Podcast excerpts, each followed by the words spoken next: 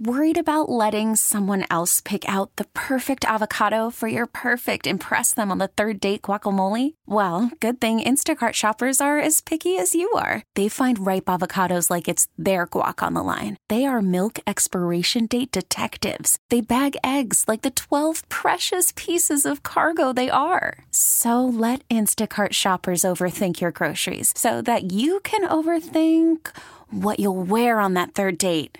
Download the Instacart app to get free delivery on your first three orders while supplies last. Minimum $10 per order, additional term supply. I'm Sandra, and I'm just the professional your small business was looking for. But you didn't hire me because you didn't use LinkedIn jobs. LinkedIn has professionals you can't find anywhere else, including those who aren't actively looking for a new job but might be open to the perfect role, like me.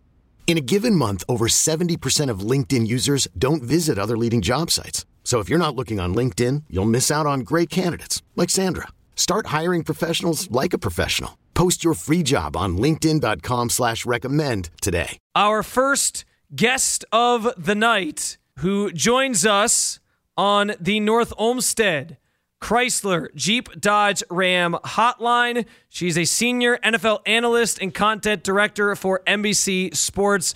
She's a Cleveland native. Her name is Samantha Bunten. Samantha, always happy to have you on.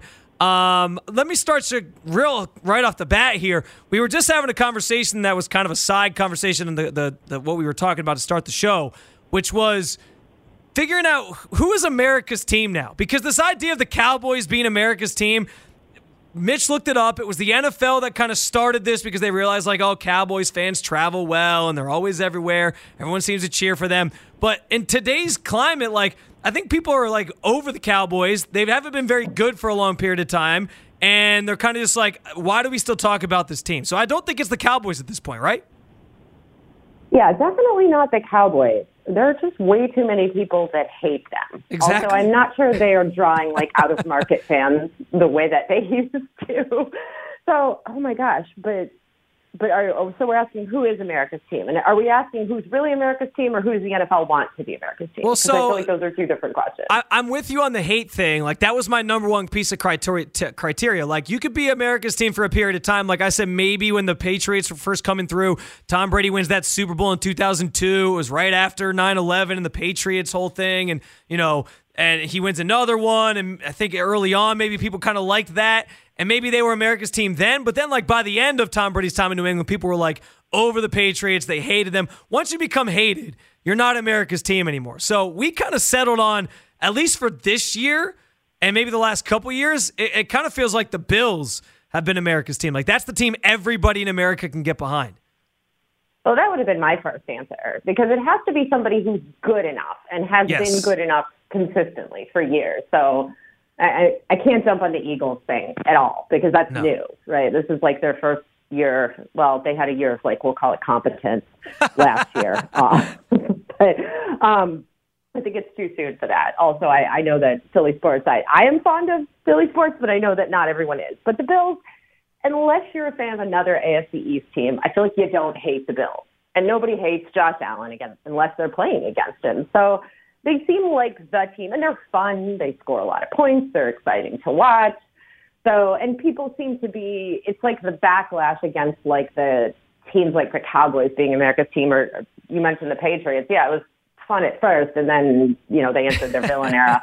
Um, I, I think the Bills are a little bit more of a the sort of underdog mentality Yes. that kind of drives today's version of America's team. Yeah, I think that's the answer. I'll also say about the Eagles fans or just Philly fans. I don't know if a team from Philly could ever be America's team. Maybe when the Phillies were playing the Astros because everybody didn't want to see the Astros win. Right, but I mean, yeah. I just if you throw snowballs at Santa, like you're forever tainted. No, nobody can be America's team that did that. I'm sorry. Well, that's true. And I don't think Philly wants that. That's the other No, thing. I no. think you have to be willing to embrace it internally. And I think Philly is very much, no, we're our own thing. Talking with Samantha Bunten on the hotline. You can follow her on Twitter at Samantha Bunten. How did the Browns beat the Dolphins this weekend? They're undefeated with Tua under center this year. They have a ton of speed, especially at wide receiver. We know that. They do a lot of stuff over the middle of the field. How can this Browns team, fresh off the bye and relatively healthy, it would seem, coming into the weekend, what's the formula to beat this team? Well, I think ball control is definitely part of it. Time of possession is going to matter in Yes. this game when you're going up against a high powered offense, although I don't think you want to be too far in that direction because you also have to be a little bit aggressive with teams that tend to score at will. And I also think that on the other side of the ball, you know, the Dolphins defense has not been great. They've been very inconsistent and they really, really struggle against the pass.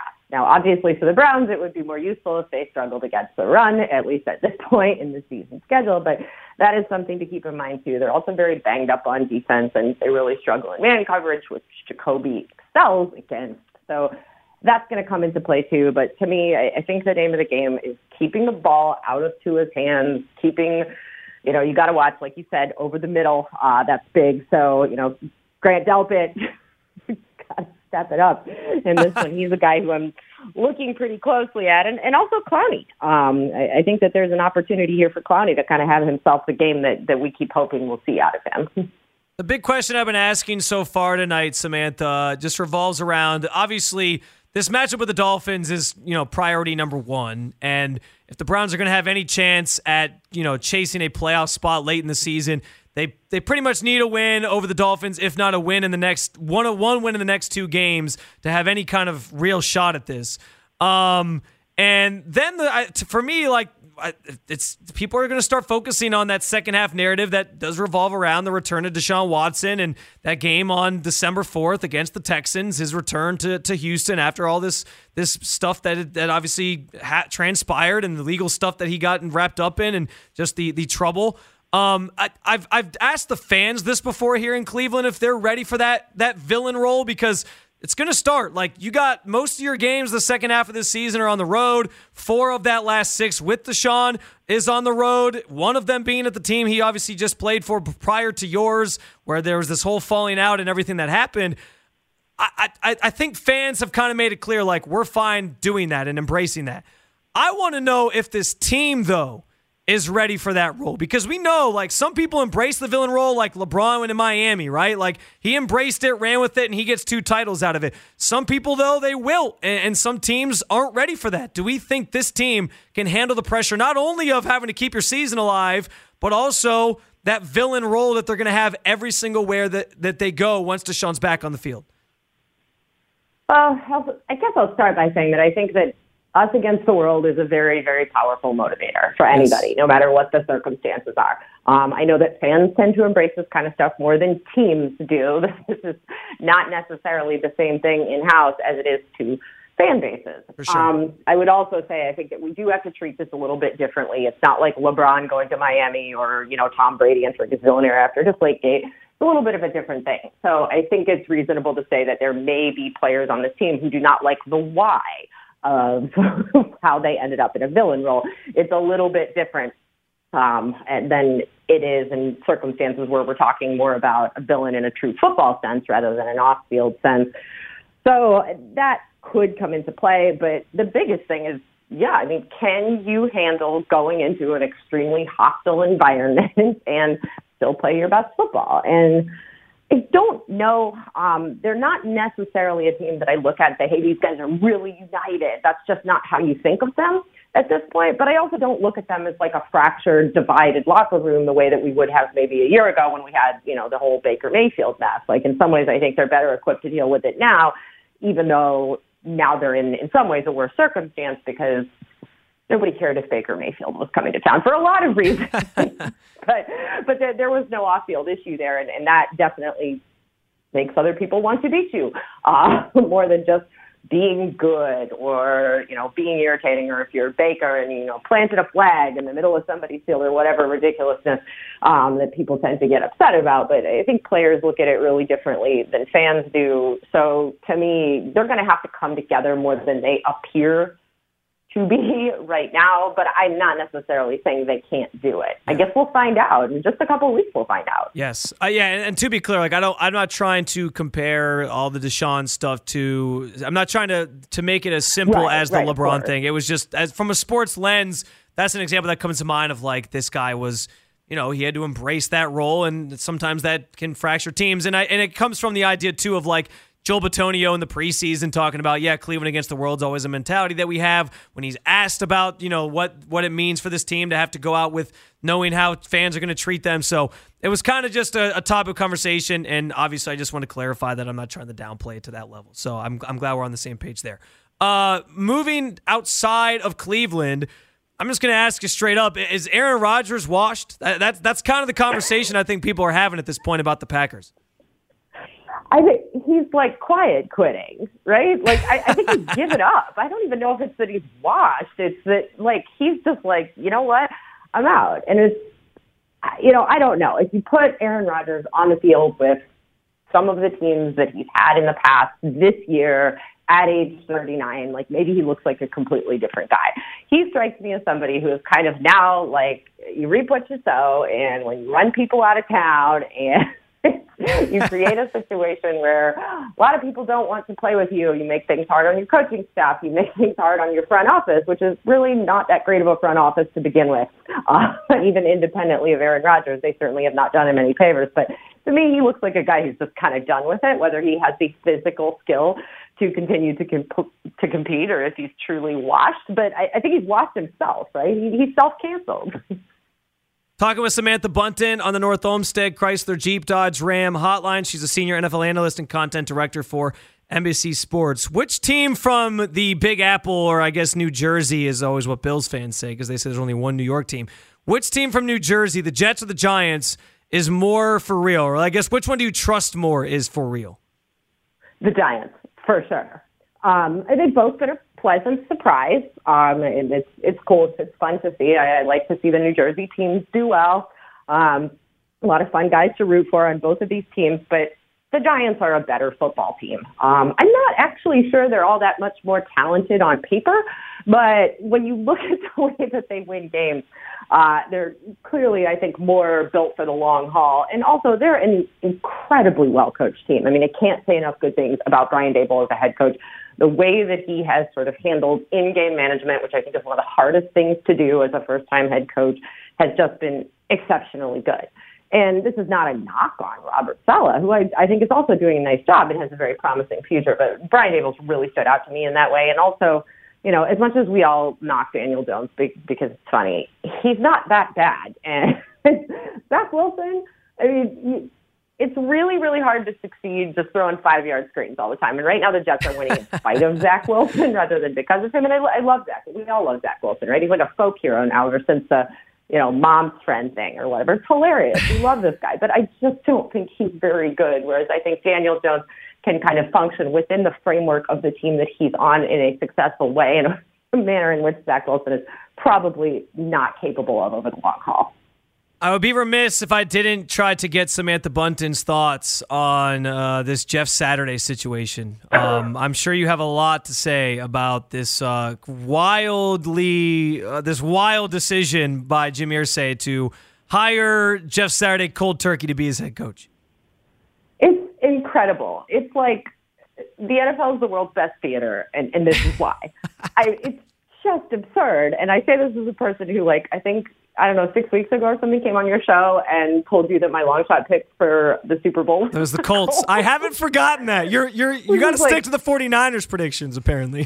see, see, see, that's right. I, Jimmy Garoppolo predictions only. Um, but this is what happened. But I I can't imagine like as and I don't care if this is Jim Irsay or Chris Ballard or some combination of the two. And we all know Frank Reich was partly to blame here, but like probably is really more of a scapegoat under the circumstances. But like, how do you get to the point where you have a whole bunch of at least moderately capable people in your building? If nothing else, they know the playbook. If nothing else, they have NFL coaching experience. And then you're like, nah, there was this guy who played for our team a while ago, and he was like a nice guy. I liked him. You know, he's got good vibes. Like, seems like a good dude. Let's call that guy, um, who, you know, sits on a desk at ESPN and bring him in the coach whose coaching experience is limited to, you know, own child high school football. So, I mean, it's great. The press conference was just exceptional. I watched it three times, like, just because three times. value. just replaying so it. Good. Oh my god, I'm envisioning you watching it over and over again. That is hilarious. I was dying. Uh, I mean, Chris Ballard's out there being like, "Oh, here's something I did poorly. Let me remind you of something else I did poorly." I mean, that was like the subtext of what he was saying. And Irsay is like, "I've never hired a losing coach," and you're like, "Well, technically, you hired Josh McDaniels, so yeah, really, yeah, you did." Uh, but what a mess. I, what a mess. Why? Uh, my, my prediction from this is that we're going to see other teams do this to try to skirt the Rooney Rule. Uh, maybe it's far fetched, but yeah. I, I do think yeah. that's going to be the next thing. It's like, oh well, I can just hire this guy interim and then take the title off at the end of the season, and then I don't have to worry about the Rooney Rule. I'm sure that'll change eventually. Like they'll make it a thing where like you can't do that, but for now, it's like the new loophole, I guess, for people. Uh, final thing for you here, Samantha, as I let you go. Uh, give me a team that maybe has underperformed so far this season, but you think is destined to have a, a bounce back second half and maybe make a playoff push late? I mean, is it the Browns? Can we say the Browns? I like the. I mean, I think that's a fair answer. They, I mean, they're the only team getting a player back who could significantly right. impact, like at the most important position on the field, right? Like it's it's like you're getting a guy back off the IR, like that. That, that is massive. Oh, absolutely. Yeah. I mean, it's it's the only team that right now can fundamentally change completely the talent level that is available to them at this point in the season. There just isn't anybody else out there who's going to get that big of a boost. And they're also, I think, in a position when you look through the schedule where they actually could do it. Because the other yeah. teams that I think might make a nice second half push is, you know, I'm looking at teams like the Commanders, where, okay, Taylor Heinicke just seems to be he's a guy, you know, for whatever reason, he seems to be able to come in and do good things. And obviously, there's nowhere to go but up if he started with Carson Wentz. But ultimately, when you start counting off playoff spots and you look at the schedule, there's just not really a practical path for them. And and the AFC is tough. I mean, it's it's going to be harder for the Browns because they are in the more competitive conference right now. But with the schedule that they have, and with the fact that you're getting, you know, effectively a, a Pro Bowler in the second half, nobody else is getting that. So it's there's probably no better candidate for this than the Browns. Love the answer. I'm sure Cleveland does as well. She's Samantha Bunten, senior NFL analyst and content director for NBC Sports, also co-host of the Three and Out podcast. Uh, you can find her on Twitter at Samantha Bunten. Samantha, always uh, enjoy the conversation. Thank you so much. Thanks for having me, Spencer. Take care. You too.